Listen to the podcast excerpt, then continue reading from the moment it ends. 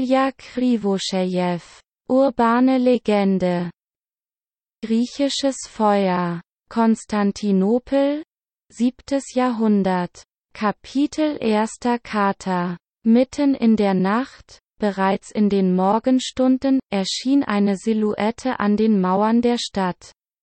Ein bestimmter Mann, der die Wächter vor den Toren der Stadtmauer beschimpfte, fiel mit einem Skandal aus der Stadt und murmelte leise in Richtung Golden Horn Bay. Er war betrunken und konnte seine Füße kaum halten. Trotzdem erreichte er taumelnd das Ufer, er brach sich und fiel unter Befolgung der Schwäche auf die Küstensteine, schlief ein und stürzte sich in das Königreich Morpheus und die Morgendämmerung herrschte über Konstantinopel. Die Meeresoberfläche war mit einem Dunst vor Tagesanbruch bedeckt, in den bereits fliegende Möwen und Fischerboote eingetaucht waren. Das Leben in der Stadt erwachte wie immer mit der aufgehenden Sonne. Der Mann an der Steinküste erwachte aus den ersten Sonnenstrahlen und stöhnte vor schwerem Kater. Seine Kleidung war teuer, was bedeutet, dass er zur High Society gehörte. Ein Fischerboot machte am Ufer fest, in dem sich ein alter bärtiger Fischer befand, der seinen Morgenfang ablud. Der Fischer sah einen reichen Mann liegen und stöhnen und ging zu ihm, um herauszufinden, was passiert war, und um Hilfe anzubieten. Als der Fischer sah, wie schwer der Kater für den reichen Mann war, entkorkte er seinen Weinkrug und reichte ihn ihm. Hier, trink etwas. Der reiche Mann trank und Gedanken kehrten zu seinem Kopf und sprachlos zu seinen Lippen zurück. Danke, gütiger Mann. krächzte der Reiche. Guter Fischer. Wie heißen Sie? Ivan, der Fischer stellte sich vor. Sag es mir, Ivan. Wissen Sie, wer ich bin? Hm. Der Fischer grinste. Es ist klar, dass Sie ein Höfling sind. Wow, wie das Auge dieses alten Mannes funkelt, dachte der Reiche. Anscheinend ist er gerissen und weise.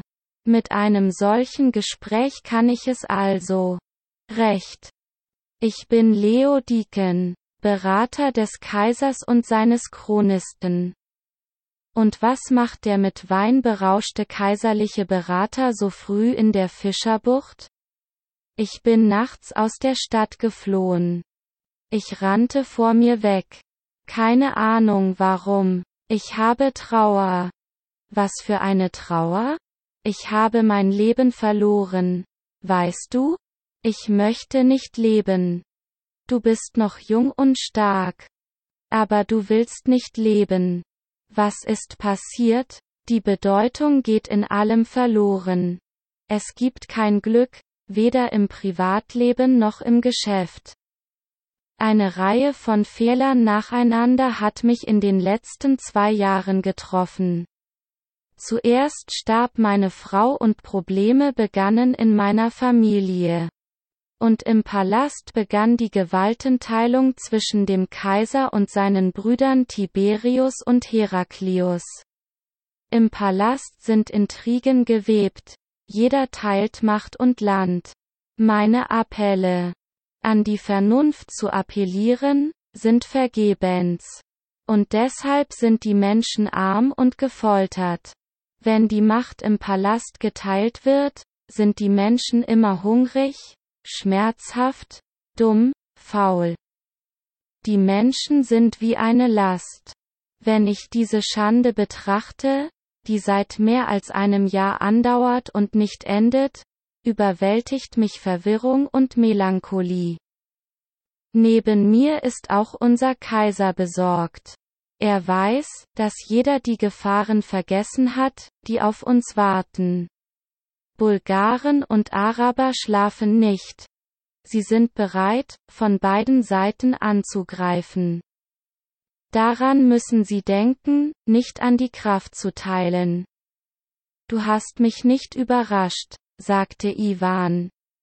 Ich erinnere mich. Dieser Streit war immer. Alles hat seine Zeit.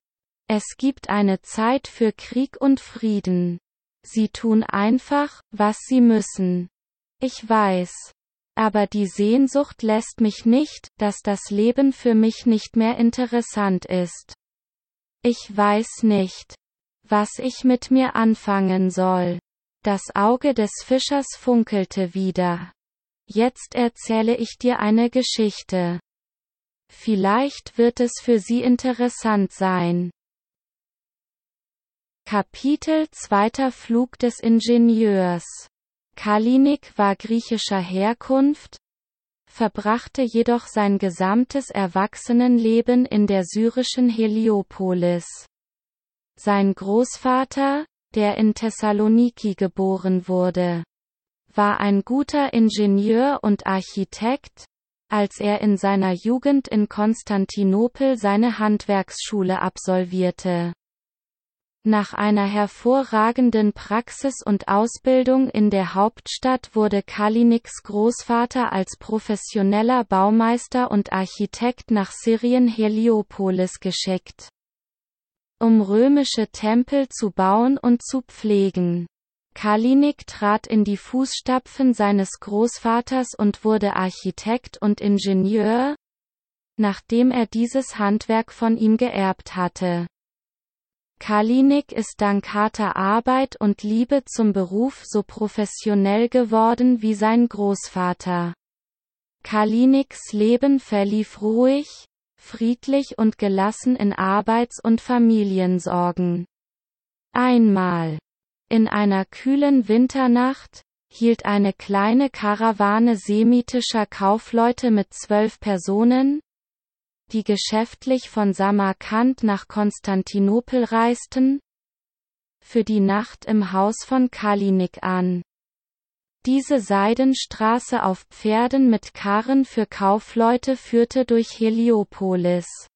Viele Familien von Heliopolis boten Kaufleuten und Händlern auf dem Weg nach Konstantinopel Parkplätze und Unterkünfte an. Dieser Service kostete eine bestimmte Gebühr, die für die Familie einen guten Teil des Familienbudgets ausmachte. Aber in dieser kühlen Nacht gab es eine irreparable Frustration. Es war das Ende des Winters. Aber die Nacht war sehr kalt und es gab nichts, womit man den Ofen heizen konnte. Es war ein schwieriges Jahr. Und es gab keine Gelegenheit, sich für die Zukunft mit Treibstoff zu versorgen. Es gab nicht genug Brennholz. Kalinik entschuldigte sich bei den Gästen und wollte sie in den Nachbarhof schicken, zu einer anderen Familie, als einer der ältesten Kaufleute sagte, keine Sorge. Wir können ein Feuer machen, das die ganze Nacht brennt und das Haus wärmt. Wir bitten Sie nur um eine Ofenvase, in der wir ein Feuer anzünden. Kalinik fand eine Vase, um ein Feuer zu machen. Der leitende Kaufmann holte eine kleine Schachtel aus seinem Sack, die kleine versiegelte Krüge enthielt, die mit einer Art dicker Flüssigkeit gefüllt waren. Der Gast goss ein paar Tropfen dunkler Flüssigkeit aus einem Krug in eine Vase und ein paar Tropfen graue Flüssigkeit aus einem anderen Krug und warf dann ein kleines Stück Schlepptau in diese Mischung. Das Schlepptau rauchte einige Minuten, und dann brach eine wütende Flamme mit einem Knistern aus. Das Feuer loderte und beleuchtete und heizte den gesamten Raum. Kalinik mit seiner Frau und zwei Söhnen war sehr überrascht, als sie diesen Trick sahen. Nun, sagte der erstaunliche Gast, jetzt haben wir ein Feuer, das uns wärmen wird. Und es wird nicht lange dauern, mehrere Tage. Ich erkenne Schwefel und Schlepptau, sagte der überraschte Kalinik. Und was für eine dunkle Flüssigkeit ist das? Öl, rief der Kaufmann stolz aus. Die Gäste blieben zwei Tage im Haus. Während dieser zwei Tage fand Kalinik von den Gästen heraus, dass Öl eine natürliche schwarze Flüssigkeit ist, die in den fruchtbaren Ländern Mesopotamiens vorkommt. Dort entdeckten Reisende aus Samarkand versehentlich diese Flüssigkeit. Und dann fanden sie heraus, dass die Flüssigkeit brennbar und schwer zu löschen ist. Haben Sie keine Angst? Der Ingenieur bat die Kaufleute, dieser Seidenstraße zu folgen und Mesopotamien zu umgehen? Das Land ist dort unruhig und die Zeit ist nicht einfach. Schwer. Kriegerisch. Die Araber nähern sich jedes Jahr dem römischen Reich. Es ist möglich, dass sie uns bald angreifen werden. Wir haben Angst und denken, wir sollten nach Konstantinopel fliehen. Hast du keine Angst? Nein. Warum Angst vor dem Leben haben? Man muss entweder leben oder sterben. Als die Kaufleute das Haus von Kalinik verließen, dachte er viel über sie und ihren Trick mit dem Feuer nach. Und dann zeichnete sich eine Bedrohung über Heliopolis ab. Die Araber rückten vor und die Einwohner flohen, um der Gefangenschaft zu entkommen.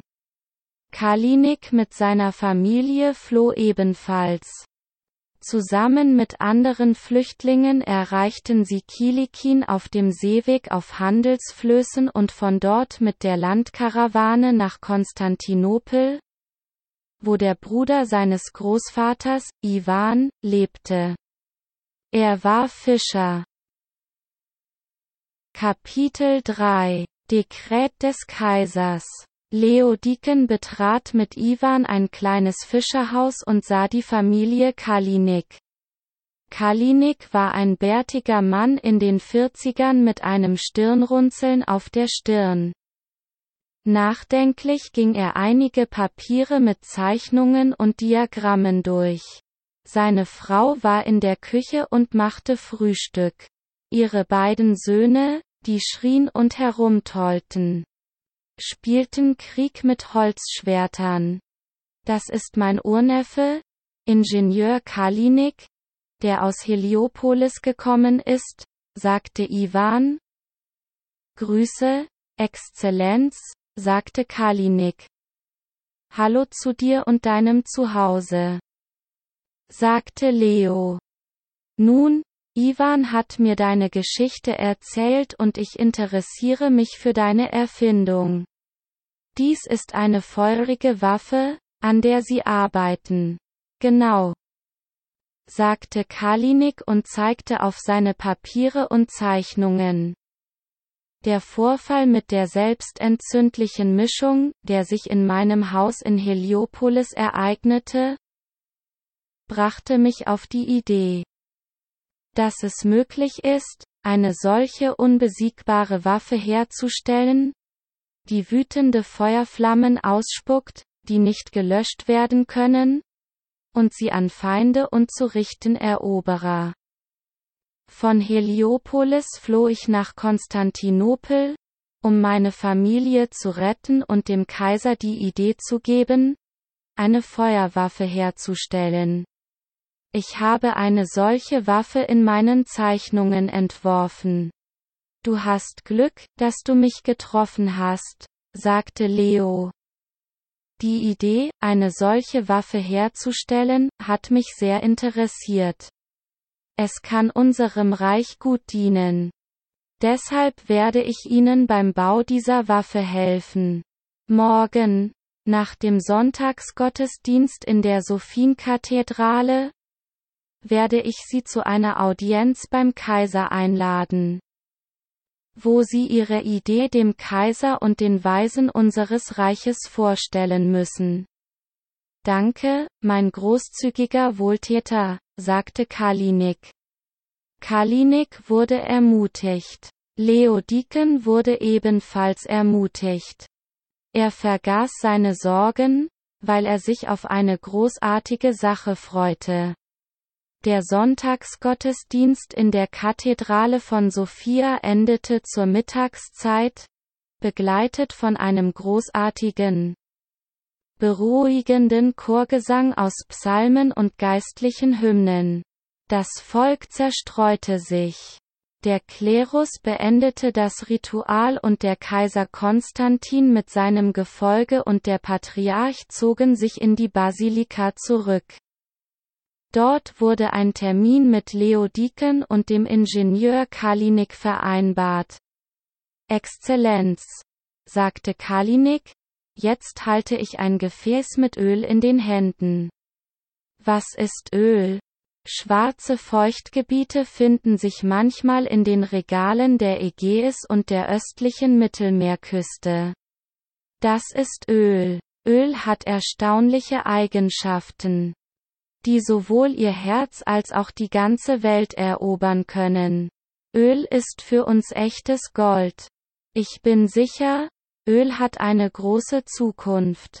Damit können sie ein Feuer entzünden, das selbst Wasser nicht löscht. Und das werde ich Ihnen jetzt demonstrieren. Kalinik goss Öl und Schwefel in eine Schüssel und warf dann ein Bündel Schlepptau. Die Mischung begann zu rauchen und ging dann in Flammen auf. Die Flammen waren intensiv. Kalinik begann Wasser aus einem Krug in diese Flamme zu gießen, aber es ging nicht aus. Die breite Öffentlichkeit, die dieses Experiment beobachtete, schätzte die Aktionen des Ingenieurs und stimmte zu, dass es ein erstaunliches Feuer war. Und wie kann ein solches Feuer gegen Barbaren eingesetzt werden und nicht zu unserem Nachteil? Fragte Kaiser Konstantin. Ich schlage vor, es in der Marine zu verwenden, fuhr der Ingenieur fort. Wir müssen mit diesem Feuer Kanonen auf Schiffen bauen. Ich befehle Leodiken und dem Ingenieur Kalinik, Feuerwaffen nach dem Plan des Ingenieurs Kalinik herzustellen. Ich segne diese großartige Tat, sagte der Kaiser. Ich gehe meinem Geschäft nach. In den folgenden Monaten beschäftigten sich Leodiken und Kalinik leidenschaftlich mit ihrer Erfindung und baten die besten Köpfe und arbeitenden Hände Konstantinopels um Hilfe und der Kaiser Konstantin behandelte seine beiden Brüder, indem er ihnen die Nase abschnitt. Kapitel 4 Kampagne nicht erfolgreich. Die Araber waren bereits tief im Osten verwurzelt und rückten im Westen weiter vor. Für die Byzantiner war es schwierig, sie zurückzuhalten. Und sie gaben ihre Positionen auf. Jahrelange Landkriege führten das arabische Kalifat zu bedingungslosen Siegen und füllten es mit Land und unermesslichem Reichtum. Die Situation auf See war dieselbe. Junge und nicht zahlreiche, aber leidenschaftliche arabische Flotte stürzten zahlreiche byzantinische Schiffe ab. In dieser schicksalhaften Zeit segelte die arabische Flotte, angeführt vom Kalifen Muawi, nach Konstantinopel, um das Nest der Ungläubigen anzugreifen. Nachdem Muawi die Dardanellen überquert und ins Marmarameer hinausgegangen war, vermutete er etwas Schlimmes. Und seine Befürchtungen wurden bestätigt, als die Stadtmauer am Horizont erschien. An der Stadtmauer wurde die arabische Flotte von mehreren Schiffen getroffen. Kalif Muawi war überrascht, dass Frieden und Gelassenheit herrschten.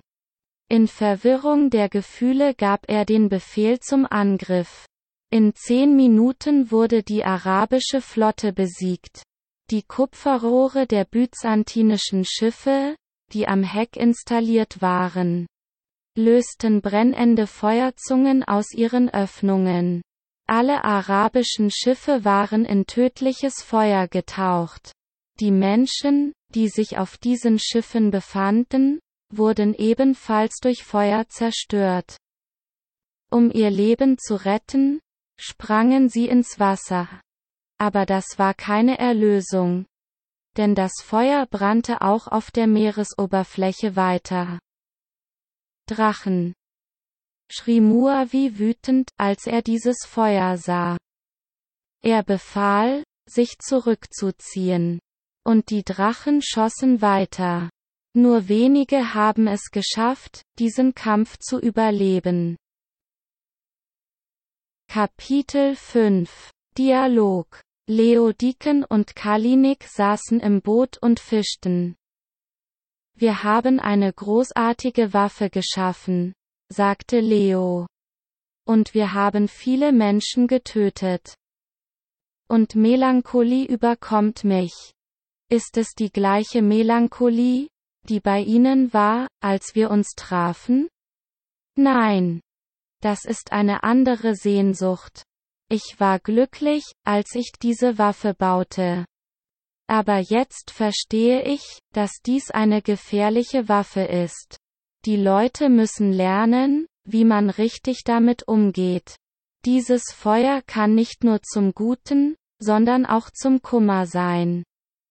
Wir werden tun, was wir müssen, und alles wird so sein, wie es sein wird. Verrückt aus Petersburg. Sankt Petersburg? Unsere Tage. Ich heiße Ignat Poprekhin. Und ich lebe in Petersburg. Nein. Ich wurde nicht hier geboren. Ich bin erst seit sechs Jahren hier. Und ich bin in einer kleinen Stadt im Ural geboren und aufgewachsen. Ich war keine einfache Jugend.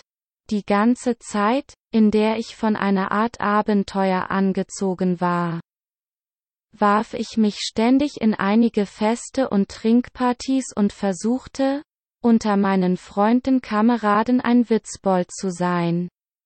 Tatsächlich war ich ein fröhlicher Kerl für meine Freunde. Und von ihnen erhielt ich wiederum ein unvergleichliches Gefühl der Liebe, Anerkennung, Bewunderung und sogar Bewunderung. Zumindest unbewusst dachte ich das zumindest. Aber das war eine glückliche, unbeschwerte Studentenzeit. Und anfangs schien alles gut zu laufen, und das Leben war wunderbar. Ich dachte, ich wäre eine wundervolle Person, und ich dachte, meine Freunde dachten es auch. Sehr bald fiel jedoch der Schleier meiner Täuschung. Es gab eine Tendenz, meine Freunde von mir zu distanzieren, was mir wirklich nicht gefiel. Und dann habe ich versucht, sie zu beschuldigen. Langweilige und mittelmäßige Menschen zu werden. Und als Antwort verstummten sie entweder und beeilten sich zu gehen, oder sie sagten, Ignat, es ist gut mit Dummheit zu arbeiten und verrückt zu werden? Endlich zur Sache zu kommen. Und so brachen wir nach und nach die Kommunikation ab, jeder war nun mit seinem eigenen Geschäft beschäftigt. Und Sergei, mein engster Freund, der einmal mit mir getrunken hatte, sagte sogar, Ignat, du bist ein großartiger Typ, bei dir ist es interessant nicht langweilig. Aber je mehr ich dich kennenlerne, desto mehr verstehe ich, dass du uns nicht alle schätzt. Es fühlt sich an, als würdest du dich als den coolsten, den klügsten betrachten. Und wir sind ihre Lakaien. Ich war natürlich beleidigt. Und ich hatte einen Streit mit ihm. Ich wollte es mir selbst oder ihm nicht eingestehen obwohl ich verstand, dass er recht hatte. Und dann langweilte ich mich. Ich wollte etwas mehr. Ich wollte das Leben wie ein Fest fühlen. Und ich ging nach St. Petersburg und glaubte, dass ich dort in einer freien Stadt an der Neva, in der Kulturhauptstadt, mit Sicherheit glücklich sein werde. wie Sie sagen, werde ich mich finden. In St. Petersburg begann meine Bewegung. Ich habe oft meinen Wohn- und Arbeitsort gewechselt. Ich lebte in verschiedenen Herbergen und mietete billige, beängstigende Zimmer in alten Häusern. Ich arbeitete zufällig als Verkaufsassistent in verschiedenen Geschäften, als Kellner, als Barkeeper und als Lader in verschiedenen Lagern. Im Allgemeinen zitterte ich viel von Ort zu Ort und sah viel. Und ich verbrachte meine Freizeit und mein Geld für Bars, Konzerte, Nachtclubs. Wo ich neue Leute kennenlernte und für eine Nacht nach Mädchen suchte. Und ich muss zugeben, dass das erste Lebensjahr in St. Petersburg für mich wunderbar war. Ich war begeistert von ihm. Fühlte mich in die großen Angelegenheiten der großen Stadt verwickelt, berauschte die berauschte Freiheit, ich war glücklich. Die Illusionen lösten sich jedoch allmählich auf. Und dafür gab es einen Grund. Es ist Geld. Dies war katastrophal nicht genug für dieses wohlgenährte und interessante Leben, das ich so sehr wollte. Und die Bedürfnisse wuchsen ständig. Denn dies waren die Bedürfnisse meiner neuen Freunde und Freundinnen, und ich musste in allem wie sie sein, um sie in meiner Nähe zu halten, so wunderbar ich auch bin. Und dann begann das unerbittliche und gnadenlose Rennen der Zeit. Freunde änderten sich, Gesichter änderten sich, alles änderte sich so schnell, dass es nicht möglich war, alles im Auge zu behalten. Ich wurde dieses Rennen müde, ich sah viel Ungerechtigkeit. Und um mich vor dieser Müdigkeit zu retten, wurde ich zu einer ziemlich zynischen Person, die bösartig über alles grinste. Was um mich herum geschah. Ich fühle nichts, ich vertraue niemandem, ich liebe niemanden, ich träume von nichts, ich erwarte nichts Gutes vom Leben. So viel ich kann. Verdiene ich nur Geld für meine Bedürfnisse, und das Leben rollte auf einer gerändelten Brunft, ohne Vergnügen zu bereiten. Nur äußerer Sarkasmus rettete mich, als wäre ich nicht verrückt. Wie die meisten Einwohner dieser Stadt, sondern ein normaler Mensch, mit dem man durchaus kommunizieren kann. Aber jetzt war Sehnsucht in mir. Gestern war Stadttag. Ich hatte einen Tag frei, und um mich von den überfüllten düsteren Gedanken zu erholen, beschloss ich, einen Spaziergang entlang des Nevsky-Prospekts zu machen. Auf der Allee herrschte Lebendigkeit, was mich natürlich glücklich machte, denn es sind die Menschen, die durch die Straßen huschen, die die festliche Atmosphäre schaffen. Obwohl ich die Menschen selbst nicht wirklich mag, wenn sie es nicht bemerken und tun bewundere mich nicht.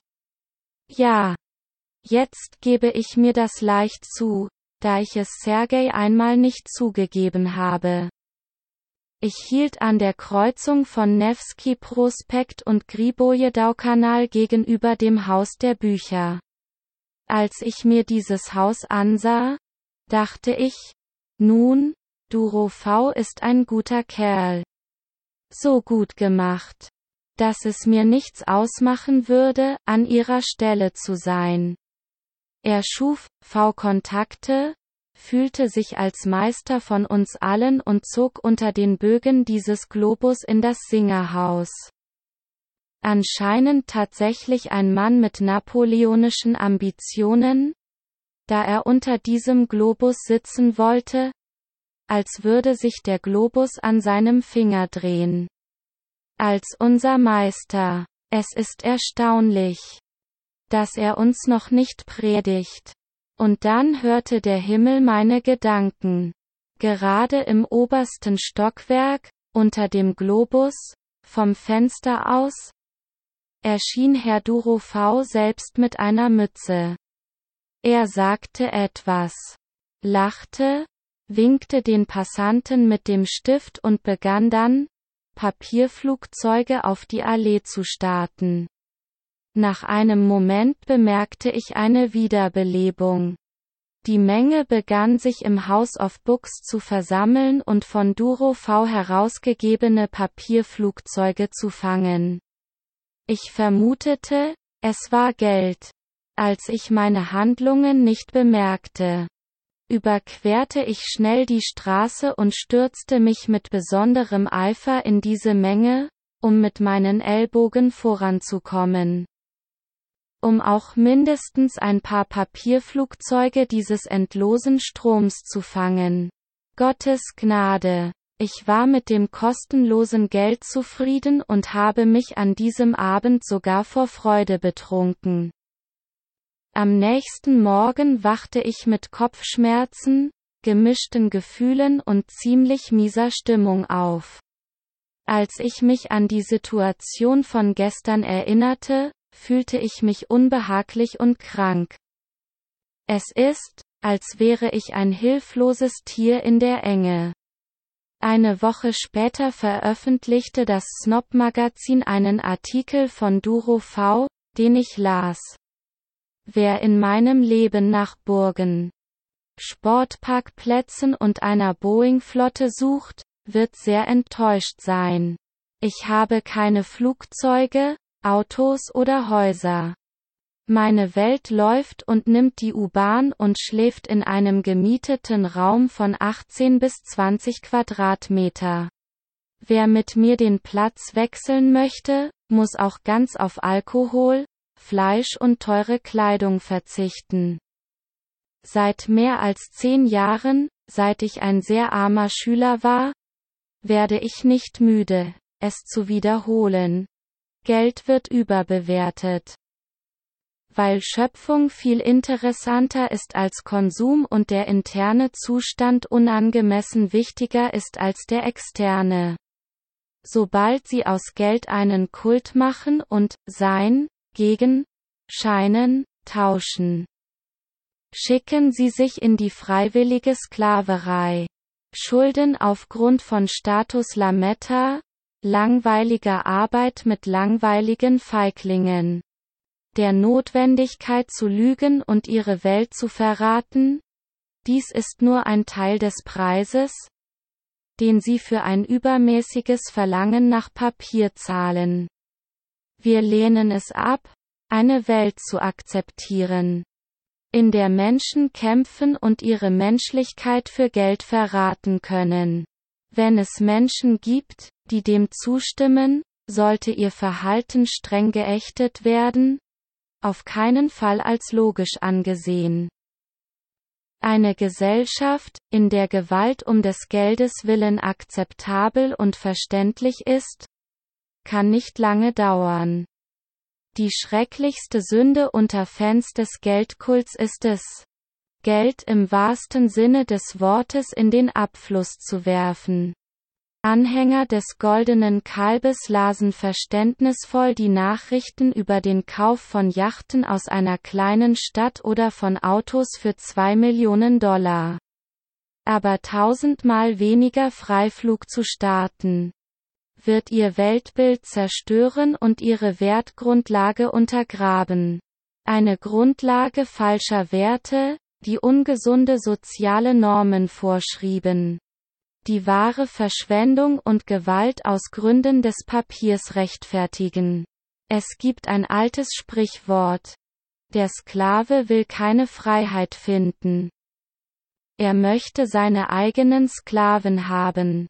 Eine Person kann nicht wirklich frei werden, solange sie im Sackgassenparadigma, Sklave, Meister existiert. In diesem System ist jeder Meister jemandes Sklave, und jeder Sklave ist jemandes Meister als Sklave des Geldes ist es unmöglich, der wahre Meister ihres eigenen Lebens zu werden. Pavel Durov V. Nachdem ich das gelesen hatte, grinste ich. Ich weiß nicht, welchen Zweck Durov V verfolgte, vielleicht hat er sich wirklich als Prediger angemeldet. Aber er hat mir bewiesen, dass ich ein unbedeutendes Tier bin, das nur Geld, Essen, ein sattes und schönes Leben will, aber kein wunderbares und hochkultivierte Person, für die ich mich immer gehalten habe. Ich fühlte es auf meiner eigenen Haut. Ich erinnerte mich an mein Studentenleben, ich erinnerte mich an meine Petersburger Jahre und schämte mich. Ich schämte mich für mich selbst. Schämte mich für all die Sinnlosigkeit meiner Existenz. Scham und Bitterkeit, das fühlte ich in diesem Moment. Ich war auch wütend auf Duro V. Ich hasste ihn in diesem Moment. Weil er mich so gnadenlos auslachte. Ich stellte mir vor, wie ich das unglückliche Büro von Duro V in die Luft sprengen würde, und dieser Globus, der von einem explosiven Strom ausgestoßen wurde, würde den Nevsky-Prospekt zur Hölle hinunterrollen. Ich weiß nicht, was als nächstes mit mir passieren wird, welcher Spur mein Leben folgen wird, wo sich die Spur drehen wird. Bleibe ich in St. Petersburg oder kehre ich in meine Heimatstadt zurück? Und was mache ich als nächstes? Was will ich vom Leben? Ich weiß es nicht. Ich werde noch nicht in die Schlinge kommen. Ich bin noch nicht verrückt. Das Eis ist jedoch schon gebrochen. Jetzt bin ich nicht der ideale Typ, wie ich dachte, jetzt bin ich derselbe halbverrückte Mensch. Wie alle Einwohner dieser unglücklichen Stadt. Jüdische Flucht. Krakau? 15. Jahrhundert. Sarah war schon immer ein böses Mädchen. Ihre Kollegen liebten sie nicht, respektierten sie aber. Und wenn jemand nicht respektierte, dann hatte er einfach Angst. Daher wurde sie nicht ohne Grund gestört. Aber sie bezahlte ihren schwierigen Charakter mit der Abwesenheit von Freunden. Aber dieser Umstand verärgerte sie nicht. Sie lernte nur, sich nicht darüber aufzuregen. Sie war überhaupt nicht daran interessiert, mit den Jungs aus der Community befreundet zu sein. Sie nannte die Jungen dumme Truthähne für ihre Trägheit und übermäßige Hilfsbereitschaft gegenüber ihren Ältesten, und Mädchen sind dumme Hühner für ihre große Liebe zu Klatsch und Streit. Sie verbrachte viel mehr Zeit in der Stadt hinter Wawel und beobachtete den Verlauf dieses Lebens. Und sie tat es die ganze Kindheit über mit Vergnügen. Und dafür erhielt sie oft Ohrfeigen von ihrem Vater. Aber sie ertrug standhaft die Bestrafung und wehrte alle Angriffe ab. So erlangte sie den Ruf einer Hysterikerin und Schlägerin, mit der es besser ist, nichts zu tun zu haben. Und während die jüdische Gemeinde in Kazimierz ihr eigenes Leben führte, verbrachte Sarah ihre Jugend in Krakau.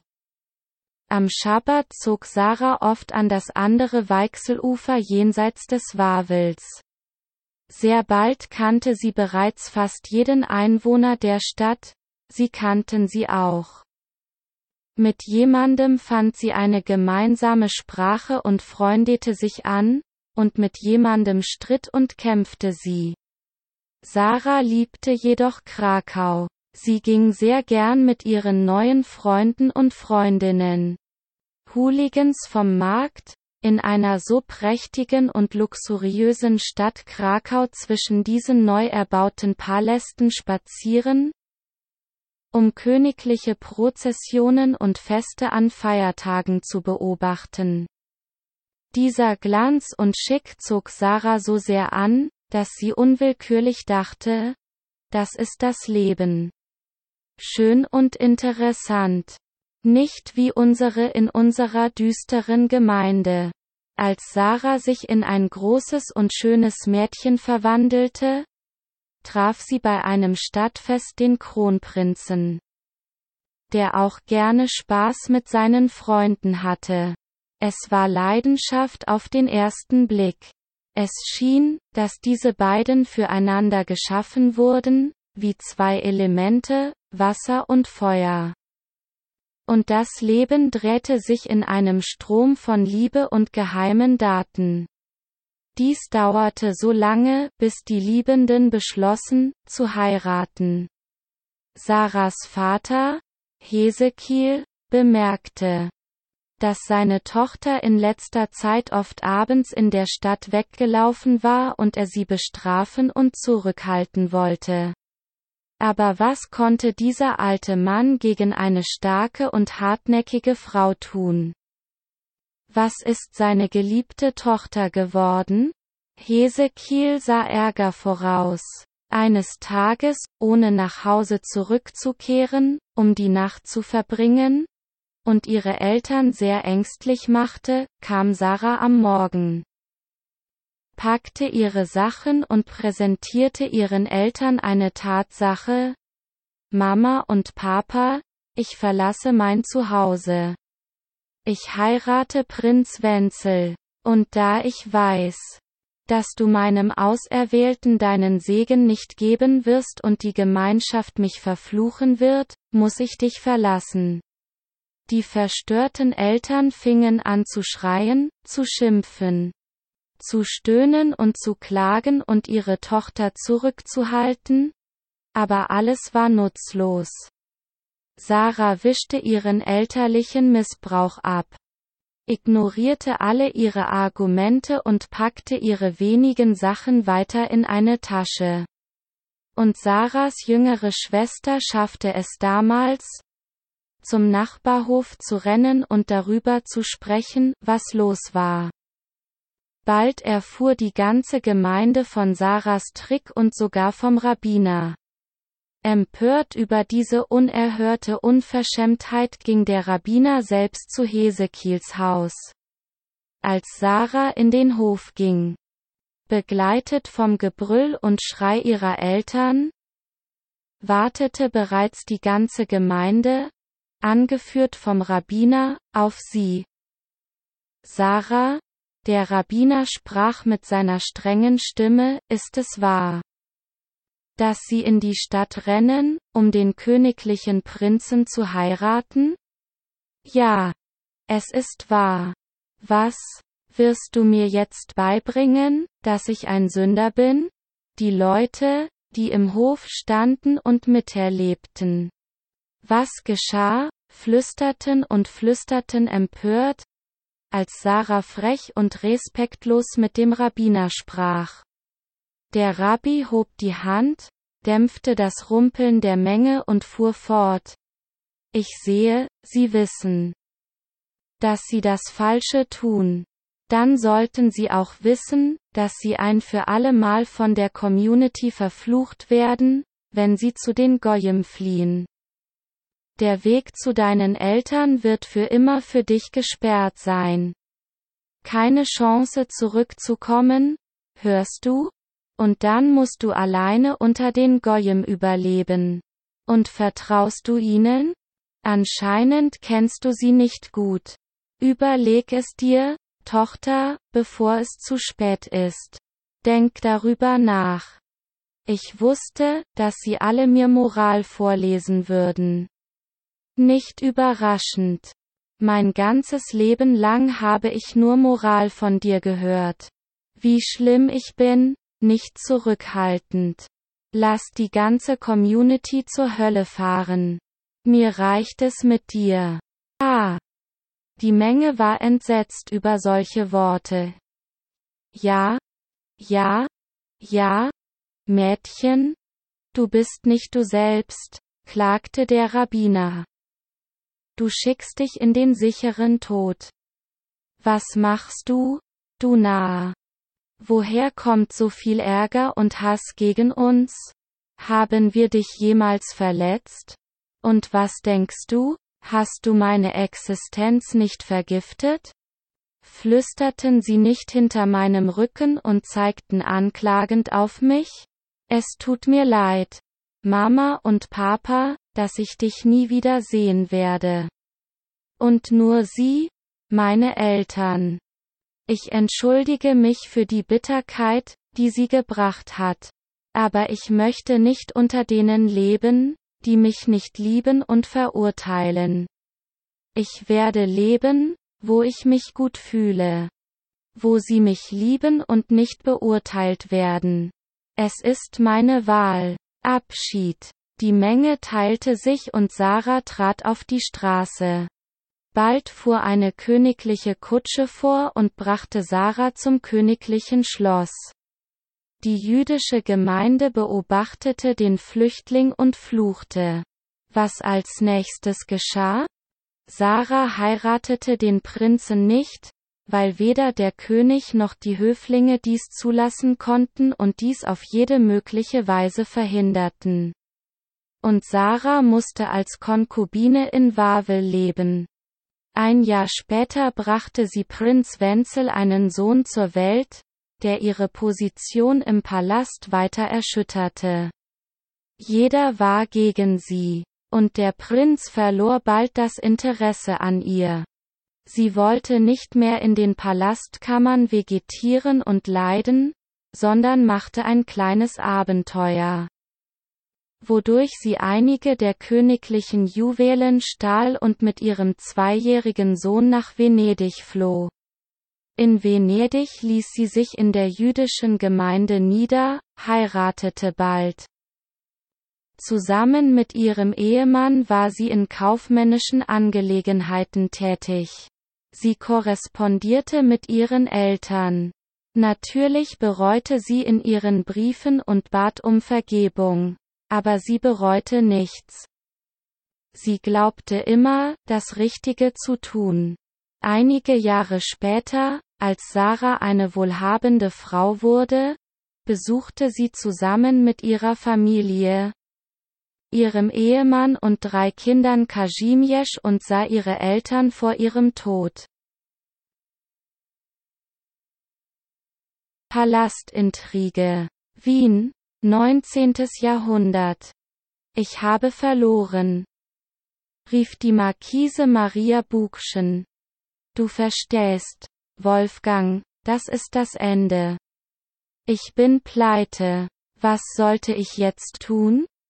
Die Markise warf Hysterie, lag auf dem Boden und wischte sich mit einem Taschentuch über die tränenbefleckten Augen. Gegenüber, am Kamin gelehnt, stand mit einem Glas Wein ihr alter Freund Wolfgang. Ein ruinierter Aristokrat, ein bekannter Gigolo in Palastkreisen und ein Hofpianist. Wolfgang betrachtete die Tragödie die Markise ohne großes Interesse und äußerte nicht den Wunsch, an dem armen Ding teilzunehmen und mit ihm zu sympathisieren. Was kann ich dir anbieten, liebe Maria? begann Wolfgang. Kontaktieren Sie Baron von Feuerbach. Du bist sein Favorit. Zumindest bis vor kurzem, soweit ich weiß.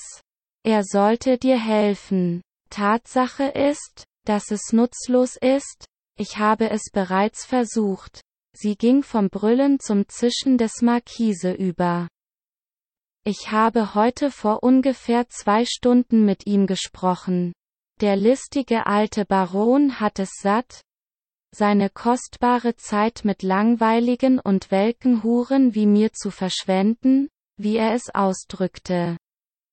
Er stieß mich weg, als hätte er völlig vergessen, was uns in letzter Zeit verbunden hatte. Er sagte, dass er in seine neu gebildete junge Frau, Cutie Ilse, verliebt war. Dies ist die Tochter der Herzogin von Eichhorn. Er nannte sie einen reinen Engel, nicht wie ich. Und die Markise brach wieder in Tränen aus. Ich verstehe Ihren bitteren Zustand, Markise. murmelte Wolfgang mitfühlend. Aber wie kann ich Ihnen wirklich bei irgendetwas helfen, außer Ihnen zuzuhören und es zu bereuen?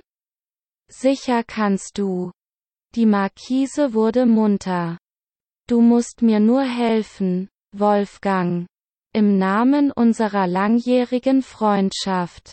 Im Namen von allem, was uns verbindet. Sie müssen die dumme junge Ilse verführen. Warum ist das so?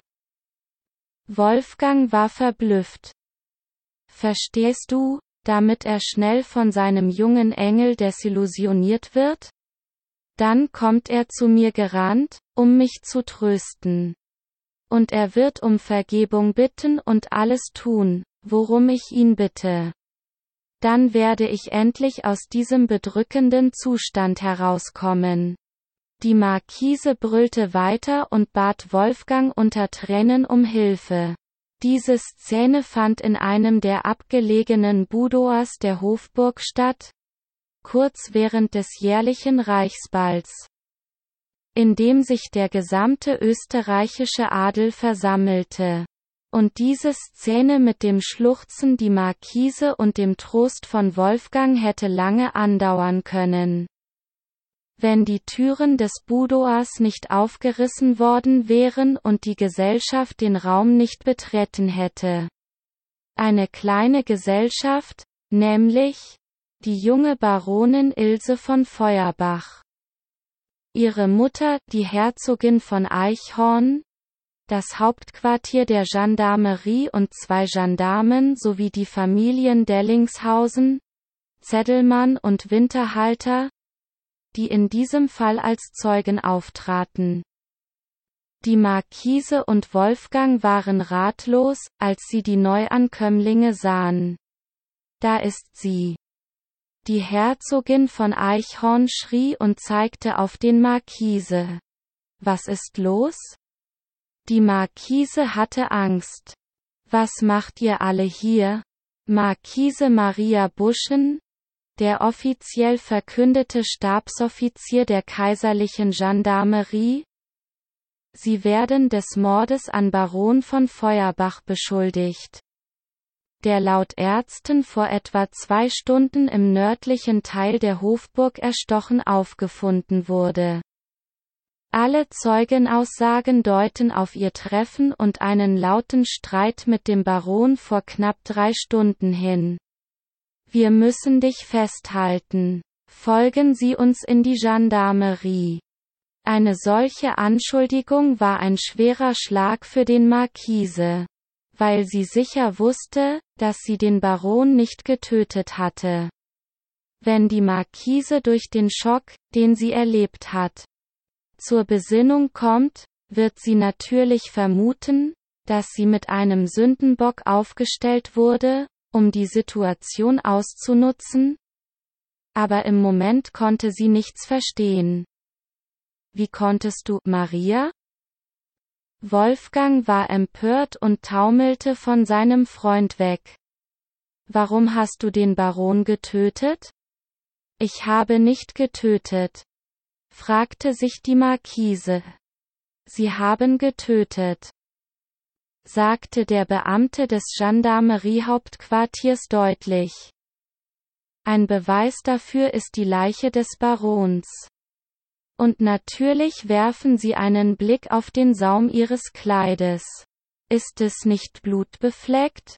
Die Ärzte werden wahrscheinlich dem kaiserlichen Hof mitteilen, wessen Blut auf ihrem Kleid ist.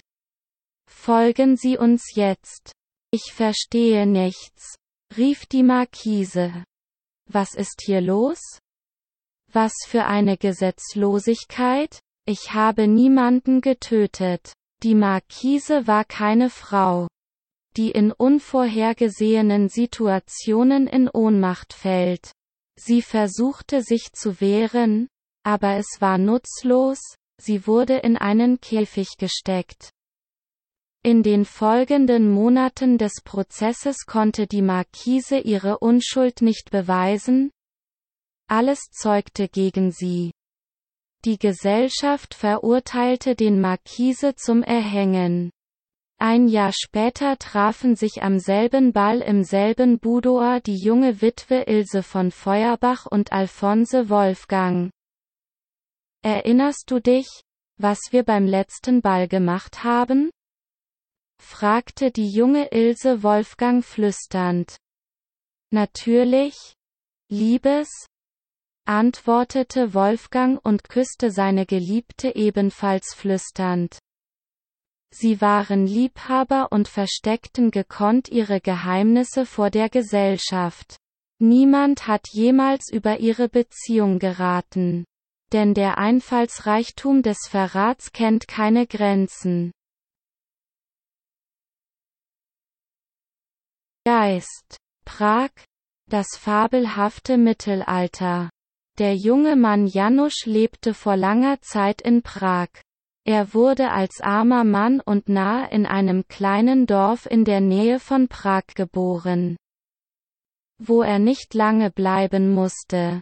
Janusz, Vater, ein ehemaliger Hirte, war ein schwerer Säufer, er schlug oft seinen Sohn. Janusz, der lange daran gedacht hatte, vor seinem Vater wegzulaufen stahl die letzten Münzen aus seinem Haus und machte sich auf den Weg nach Prag. Nachdem er zwei Wochen lang auf der Suche nach Arbeit und Unterkunft durch die Stadt geeilt war, gelang es ihm, einen sehr gierigen und mürrischen Weber um einen Job als Lehrling zu bitten. Janusz, Leben mit einem Handwerker war hart. Man kann es nicht süß nennen. Aber ein Jahr harter Arbeit hat sich gelohnt. Janusz verdiente sich das Vertrauen des Handwerkers und hielt ihn als Lehrling. Janusz verbrachte jedes Wochenende in der Taverne mit einem Glas Bier. Er trank wenig, hörte gern Tavernengespräche und verschiedene Neuigkeiten. Viele Stadtbewohner sowie vorbeikommende Kaufleute kamen in die Taverne so dass das Leben hier in vollem Gange war und Janusz es hier wirklich mochte. Seinen freien Tag im Gasthaus zu verbringen, war seine einzige Unterhaltung. Im Allgemeinen war sein Leben so arrangiert, dass Janusz sehr zufrieden war, und so ging es seit zwei Jahren weiter, gewöhnlich und fast gelassen, bis Janusz sich verliebte. Einmal an einem Herbstsonntagabend schaute Janusz wie üblich in die Taverne, die sich diesmal als ungewöhnlich leer herausstellte. Nachdem Janusz ein Glas Bier getrunken und nicht auf etwas Interessantes gewartet hatte, stand er auf und ging nach Hause zu seiner Hütte in der Werkstatt. Es war schon ziemlich dunkel. Die Straßen waren leer, was zweifellos etwas Entsetzen und Angst hervorrief.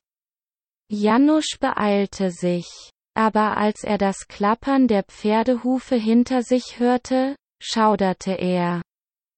Hielt inne und drehte sich um. Eine schwarze Kutsche, die von einem schwarzen Pferd gezogen wurde, ritt hinterher. Nachdem er Janusz eingeholt hatte, hielt die Kutsche an. Die Tür öffnete sich und ein junges Mädchen in einem schwarzen Begräbniskleid stieg aus der Kutsche, um sich Janusz anzuschließen. Ihr Gesicht war weiß, also war sie wie ein Geist. Aber sie war sehr schön. So schön, dass Janusz sich sofort in sie verliebte. Die Schönheit kam Janusz nahe und flüsterte leise und zärtlich. Als sie Janusz mit ihren bodenlosen schwarzen Augen in die Augen sah, Hallo Janusz. Freust du dich mich zu sehen? Ich konnte an diesem Abend vor meinem Vater fliehen. Weil ich dich wirklich sehen wollte. Janusz war nicht nur durch ein solches Geständnis verwirrt, sondern auch ernsthaft verängstigt. Seine Knie zitterten, Schweiß rollte über sein Gesicht. Es schien ihm, dass er selbst vor Angst weiß geworden war und so weiß geworden war wie ein schönes unbekanntes Mädchen. Aber dieser mysteriöse Fremde faszinierte und bezauberte den jungen Mann mit ihrer überirdischen Schönheit und ihrem Blick so sehr, dass Janusz keine andere Wahl hatte, als zu antworten. Ja. Ich freue mich sehr, dich zu sehen. Ich habe auf dich gewartet und du bist gekommen. Janusz? Sag mir, liebst du mich? Ja. Ich liebe dich. Ich liebe dich sehr. Janusz. Ich muss dir gestehen. Ich habe mich entschieden. Ich beschloss, vor meinem Vater wegzulaufen und mit dir wegzulaufen. Ich will das wirklich, Janusz. Wirklich. Weil ich dich sehr liebe. Ja. Ja sagte Janusz fassungslos und voller Liebe. Lass uns ein für alle Mal von hier weglaufen. Nächsten Sonntag werde ich in der St. Martin-Kathedrale an unserem gewohnten Platz auf Sie warten. In einer Woche werden wir Zeit haben, alles wie vereinbart vorzubereiten, und dann werden wir zusammen weglaufen. Gut, ja. Ich werde auf dich warten. In der Nähe der Kathedrale. Der schöne Fremde küsste Janusz leidenschaftlich auf die Lippen und sprang dann schnell in den Wagen. Und der Wagen raste sofort die Straße entlang, bis Janusz Zeit hatte, sich zu erholen, und nur einige Minuten lang nur das Echo des Klapperns der Hufe zu hören war. Janusz konnte ungefähr 20 Minuten lang nicht zur Besinnung kommen und eilte dann mit halsbrecherischer Geschwindigkeit nach Hause. Wickelte sich in sein Bett und schluchzte fast die ganze Nacht leise. Am nächsten Morgen bemerkte der Meister, dass Janusz etwas Seltsames widerfuhr. Er war nachdenklich. Verwirrt und die Arbeit lief nicht gut, alles fiel außer Kontrolle. Als der Meister fragte, was passiert sei, entschuldigte sich Janusz nur und antwortete, dass er gestern anscheinend ein wenig in der Taverne durchgegangen sei und nachts nicht genug Schlaf bekommen habe. In den folgenden Tagen arbeitete Janusz hart und säumte die Uniformen der Soldaten einwandfrei. Er war jedoch immer noch nachdenklich und zögerte zu sprechen. Der Meister machte sich sogar Sorgen und versuchte in jeder Hinsicht herauszufinden, was mit seinem Lehrling geschah. Aber Janusz hat nie etwas gesagt. Vielleicht hat er sich verliebt, Teufel. Der Meister hat geblasen. Und er hatte recht. Und Janusz zählte unterdessen die schmerzhaften Tage und Stunden, an denen endlich der Sonntag kommen würde. Und der Sonntag ist gekommen. Wie immer ging Janusz in die Taverne, um ein letztes Glas Bier zu trinken. Es waren nicht viele Leute in der Taverne, ein paar bekannte Zuschauer, Stadtbewohnerbauern, denen Janusz beigetreten war und kam gerade rechtzeitig für die Geschichte an, die der lokale Geschichtenerzähler und exzentrische Karel zu erzählen begann? Oh, hör dir eine andere Geschichte an. Ich erzähle dir. Auch über die Liebe. Es war, glauben Sie mir, Wojtek, und schlimmer als ihr ungezügeltes Sabbern. Hör zu. Vor vielen Jahren war der Bürgermeister des Bürgermeisters in unserer Prager Burg. Und er hatte eine Tochter, Agnieszka, eine kluge und schöne Frau, in die sich alle verliebten. Vater liebte seine Tochter sehr und ließ sie deshalb fast nicht aus dem Haus. Er sagte, wenn er einen geeigneten und würdigen Bräutigam für sie fand, würde sich nur sein Herz beruhigen. Aber während Papa einen Bräutigam suchte, verliebte sich Agnieszka unterdessen in den bescheidenen Schneider Jan. Sie verliebten sich ineinander und trafen sich ein ganzes Jahr lang heimlich. Und dann gestand Agnieszka eines Tages ihrem Vater, dass sie sich in einen Schneider verliebt hatte. Der Bürgermeister war damals sehr wütend, sagte, dass er seiner Tochter niemals erlauben würde, einen armen Kerl und Ragamuffin zu heiraten, und schloss sie in einem Raum mit einem Schloss ein. Aber Agnieszka erwies sich als hartnäckiges Mädchen hatte keine Angst vor den Drohungen ihres Vaters und rannte mit Hilfe ihres Kindermädchens von zu Hause weg. Als der Vater herausfand, dass seine Tochter geflohen war, fragte er das alte Kindermädchen nach allem und beeilte sich, die Flüchtlinge einzuholen. Und das verliebte Paar war inzwischen in der Kathedrale, wo sie sich verabredeten, sich zu treffen damit sie später gemeinsam die Stadt verlassen würden. Und sobald sie die Kathedrale verlassen wollten, trat der verbitterte Bürgermeister ein und erstach in einem Anfall von Wut beide Flüchtlinge. Und dann beging er Selbstmord, weil ihm klar wurde, dass es jetzt auch kein Leben für ihn geben würde. Hier ist eine Geschichte. Sie wollen uns überraschen? Wir haben diese Geschichte schon hundertmal gehört. Ich werde dir noch etwas sagen, einer der Männer stieß. Und während sich die Betrunkenen lautstark unterbrachen. Um ihre noch bessere Geschichte zu erzählen, schlüpfte Janusz unbemerkt aus dem Gasthaus. Mein Gott, rette mich, stammelte Janusz. Nach der Geschichte, die er hörte, hatte Janusz solche Angst, dass er sogar in seine Hose pisste. Er hatte solche Angst, dass all seine Liebe sofort verschwand. Und Janusz ging an diesem Abend nicht in die Kathedrale.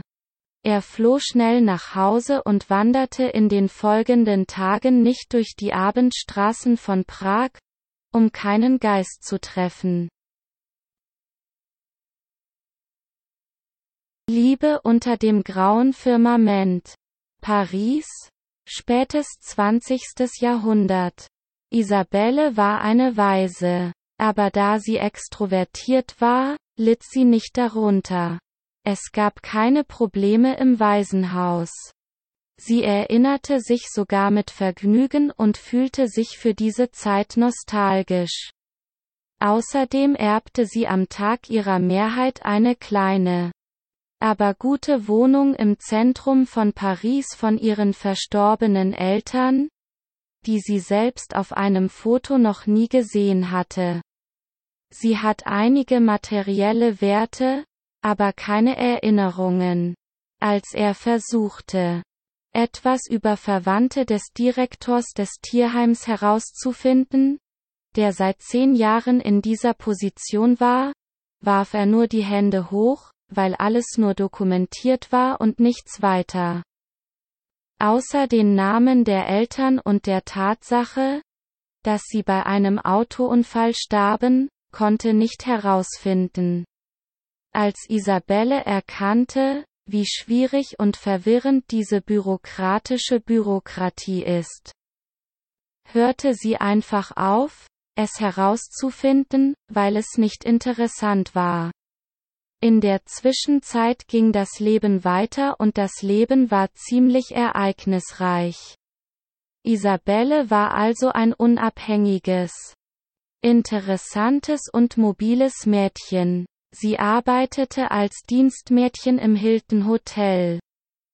Also verdiente sie gutes Geld, da es ein ziemlich teures, prestigeträchtiges Hotel war. In ihrer Freizeit tanzte Isabelle auch Tango, es war ihr Lieblingshobby, eine echte Leidenschaft, und natürlich war sie ein Star am Ufer des Seine Bernard. Sie wagte es immer noch nicht. Eine Familie zu gründen, sie dachte, dass es für einen so verantwortungsvollen Schritt zu früh sei. Sie hatte jedoch einen Liebhaber, Jacques. Sie trafen sich auf Saint Bernard und tanzten wunderschön.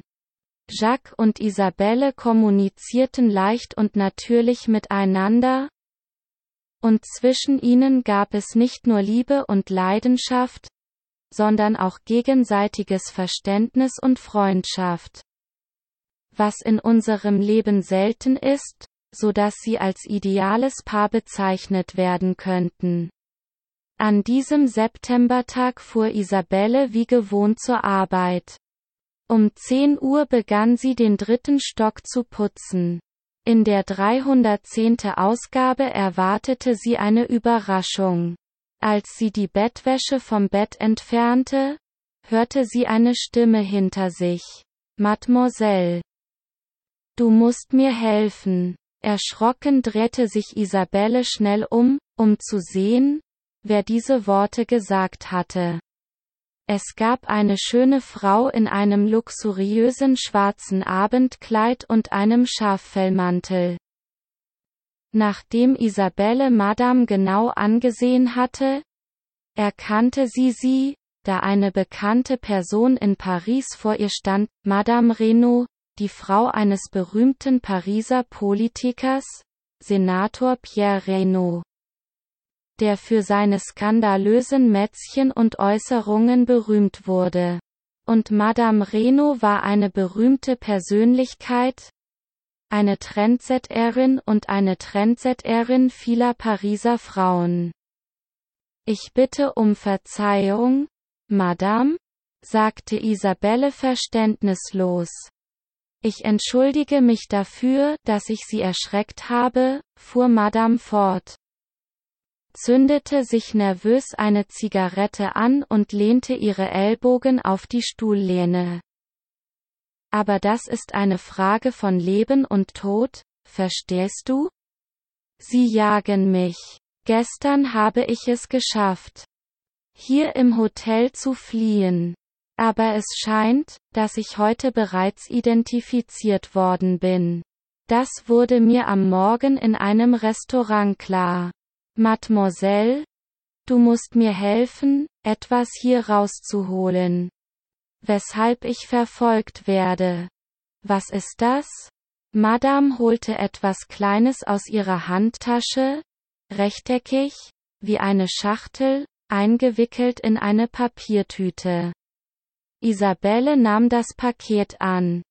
Madame umarmte Isabelle und sagte schnell, Vielen Dank mein Liebling. Ich werde mich sehr bald bei Ihnen bedanken. Jetzt raus hier, raus aus dem Hotel sofort. Ich werde dich heute Abend auf jeden Fall kontaktieren. Wie heißen Sie? Isabelle Perigno.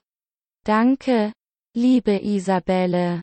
Jetzt renn. Isabelle verstand kaum, was dies alles bedeutete, stellte keine unnötigen Fragen und tat, was Madame von ihr verlangt hatte. Sie bat den Hotelverwalter, die Arbeit unter Berufung auf schreckliche Kopfschmerzen zu verlassen, und bat ihre Partnerin Marie, die Reinigung im dritten Stock abzuschließen. Sie sympathisierten mit dem armen Ding und ließen sie gehen. Isabelle verließ das Hotel mit der üblichen Notlandebahn für das Personal. Isabelle versuchte, nicht auf sich aufmerksam zu machen und eilte zur U-Bahn. Sie bemerkte nichts Verdächtiges. Sie bemerkte keinen Schwanz hinter sich. Aber ihr Herz schlug immer noch sehr oft. Als Isabelle nach Hause kam, schloss sie alle Schlösser an der Tür, stellte das Telefon neben sich, setzte sich vor den Fernseher und wartete auf den Abend. Ohne auf einen Anruf von Madame zu warten. Schlief sie ein. Am Morgen wachte sie früh mit verstörenden Gedanken auf. Was ist los mit Frau? Warum ruft sie nicht an? Isabelle kochte sich Kaffee und sah sich die Morgenzeitung an. Auf der Titelseite der Zeitung las sie folgende Überschrift Madame Reno wurde getötet. Madame Reno wurde gestern Nachmittag im Hilton ermordet. Im Hotelzimmer der Magd Marie wurde eine Leiche mit einem Schuss durch den Tempel gefunden. Senator Pierre Reno, Madames Ehemann, ist derzeit nicht verfügbar. Die Polizei versucht, dieses Verbrechen zu untersuchen? Nachdem Isabelle diese Nachricht gelesen hatte, war sie verängstigt und entsetzt. Als Isabelle den Fernseher einschaltete und die Nachrichten aus dem Hilton Hotel sah, nahm ihre Besorgnis ernsthaft zu. Jetzt konnte sie keinen Platz für sich finden und fragte sich ständig. Was soll ich jetzt tun? Wenn ich zur Arbeit gehe, überlegte Isabelle, werde ich verhört. Und was soll ich Ihnen sagen? Die Wahrheit? Was ist, wenn es sehr dumm von mir sein wird? Was ist, wenn Sie anfangen, mich zu verfolgen? Ich muss wissen, ich muss auf jeden Fall wissen, was in diesem Paket enthalten ist. Und dann entscheiden, was zu tun ist. Sie zog eine Papiertüte aus ihrer Tasche und öffnete sie. Es enthielt eine kleine Holzkiste mit einem dicht schließenden Deckel. Isabelle öffnete die Schachtel und fand ein gefaltetes Blatt Papier und einen Schlüssel, der aussah wie der Schlüssel zu einem Banksafe. Isabelle rollte das Blatt Papier aus und wusste, dass es ein Brief war. Und nicht nur ein Brief, sondern ein an sie gerichteter Brief, Isabelle. Liebe Isabelle, aufgrund der jüngsten Ereignisse bin ich gezwungen, Ihnen mein Geheimnis preiszugeben da ich in Zukunft höchstwahrscheinlich nie eine solche Gelegenheit haben werde. Isabelle, du bist meine Tochter. Und du bist eine Folge meiner wahren Liebe in meinem Leben. Aber ich habe dich in dem Moment geboren, als dein Vater bei einem Autounfall abgestürzt ist. Ich war eine arme Waise, und der Verlust der einzigen Person, die mir nahe stand und mich liebte. Meine Unterstützung war ein Schlag für mich. Ich hatte große Angst und wusste nicht, was ich tun sollte. Und wie man mit dir zusammen ist, wie man dich mit Würde füttert und großzieht. In diesem Moment erschien ein junger, ehrgeiziger und vielversprechender Politiker Pierre in meinem Leben. Dann hat er mir sehr geholfen und angeboten, ihn zu heiraten. Aber ich musste dich aufgeben. Und ich habe eine Wahl getroffen. Ich dachte, es wäre besser für dich und mich. Und ich glaube, ich habe mich nicht geirrt. In all den Jahren bin ich dir gefolgt und habe gesehen, wie unabhängig du bist, wie fähig du bist, Schwierigkeiten zu überwinden. Und ich weiß mit Sicherheit, dass sie unter allen Umständen überleben werden. Denn sie sind ein kluges und hartnäckiges Mädchen. Du siehst aus wie dein Vater. Ich weiß nicht, was in deiner Seele los ist. Vielleicht hat es ihnen ihr ganzes Leben lang an mütterlicher Liebe und Unterstützung gefehlt. Vielleicht verfluchst du mich, nachdem du das gelesen hast. Aber ich bitte sie nicht. Mir zu vergeben und mich zu verstehen. Sie werden selbst entscheiden, wie sie mich behandeln, hassen oder vergeben. Ich werde nur meine letzte Pflicht in diesem Leben erfüllen. Mein Mann und ich haben in den letzten Jahren ein grausames Abenteuer erlebt und dafür werden wir höchstwahrscheinlich mit unserem Leben bezahlen. Sie sollten sich nicht damit befassen und diesen Brief auch an andere weitergeben. Zumindest können Sie so Ihr eigenes Leben aufbauen, ohne auf die Vergangenheit zurückblicken zu müssen. Ich möchte nur sagen, dass ich nichts zu bereuen habe. Ich habe gut und interessant gelebt. Es wird bei mir sein. Isabelle, das ist der Schlüssel zum Banksafe. Das Tag hat eine Bankadresse und eine Handynummer. Meine Diamanten werden dort aufbewahrt, was ich in meinem Leben angesammelt habe. Diese Diamanten sind ein beträchtliches Vermögen. Sie müssen es natürlich nehmen, es wird für Sie nützlich sein. Dies ist das Letzte, was ich für Sie tun kann. Und trotzdem bitte ich um Verzeihung. Isabelle. Weißt du. Ich habe dich immer geliebt und wünsche dir nur Glück. Sei glücklich. Catherine Reno. Isabelle war geschockt. Gefühle überwältigten sie. Aber Isabelle ist ein starkes Mädchen. Sie kann ihre Gefühle überwinden. Egal wie viele Tränen aus ihren Augen fließen, sie wird aufstehen und weitermachen. Isabelle stand auf und ging zur Arbeit. Auf alle Verhöre des Personals und der Polizei antwortete sie, dass sie nichts Verdächtiges gesehen oder bemerkt habe. Und dass ihre Beschwerden eine Folge ihrer Schwangerschaft sind. Ja. Sie sagte, dass sie schwanger sei und bald heiraten würde und dass sie nicht mehr die Möglichkeit hätte, im Hotel zu arbeiten, und dass sie kündigen müsste. Und Isabelle hat in diesem Fall niemanden getäuscht. Am Abend, als Jacques sie einlud, in Saint Bernard Tango zu tanzen, stand Isabelle auf und ging tanzen und als Jacques ihr vor allen seine Liebe gestand und seine Hand und sein Herz anbot. Stimmte Isabelle zu, natürlich zu applaudieren. Und natürlich war Isabelle in diesem Moment die glücklichste Person der Welt und tanzte einen leidenschaftlichen Tango. Als es über dem düsteren Paris regnete. Kabarett Berlin, Mitte des 20. Jahrhunderts. Baron Krause war ein sehr reicher Mann. Daher hatte er auch eine gewisse Macht. Von Kindheit an war er an Geld und Macht gewöhnt. Und er kannte ihren Wert, und er hatte Angst, ihn zu verlieren.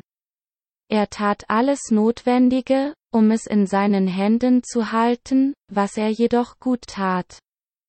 Aber wie es sich für eine kluge und originelle Person gehört, waren Geld und Macht nicht sein oberstes Ziel.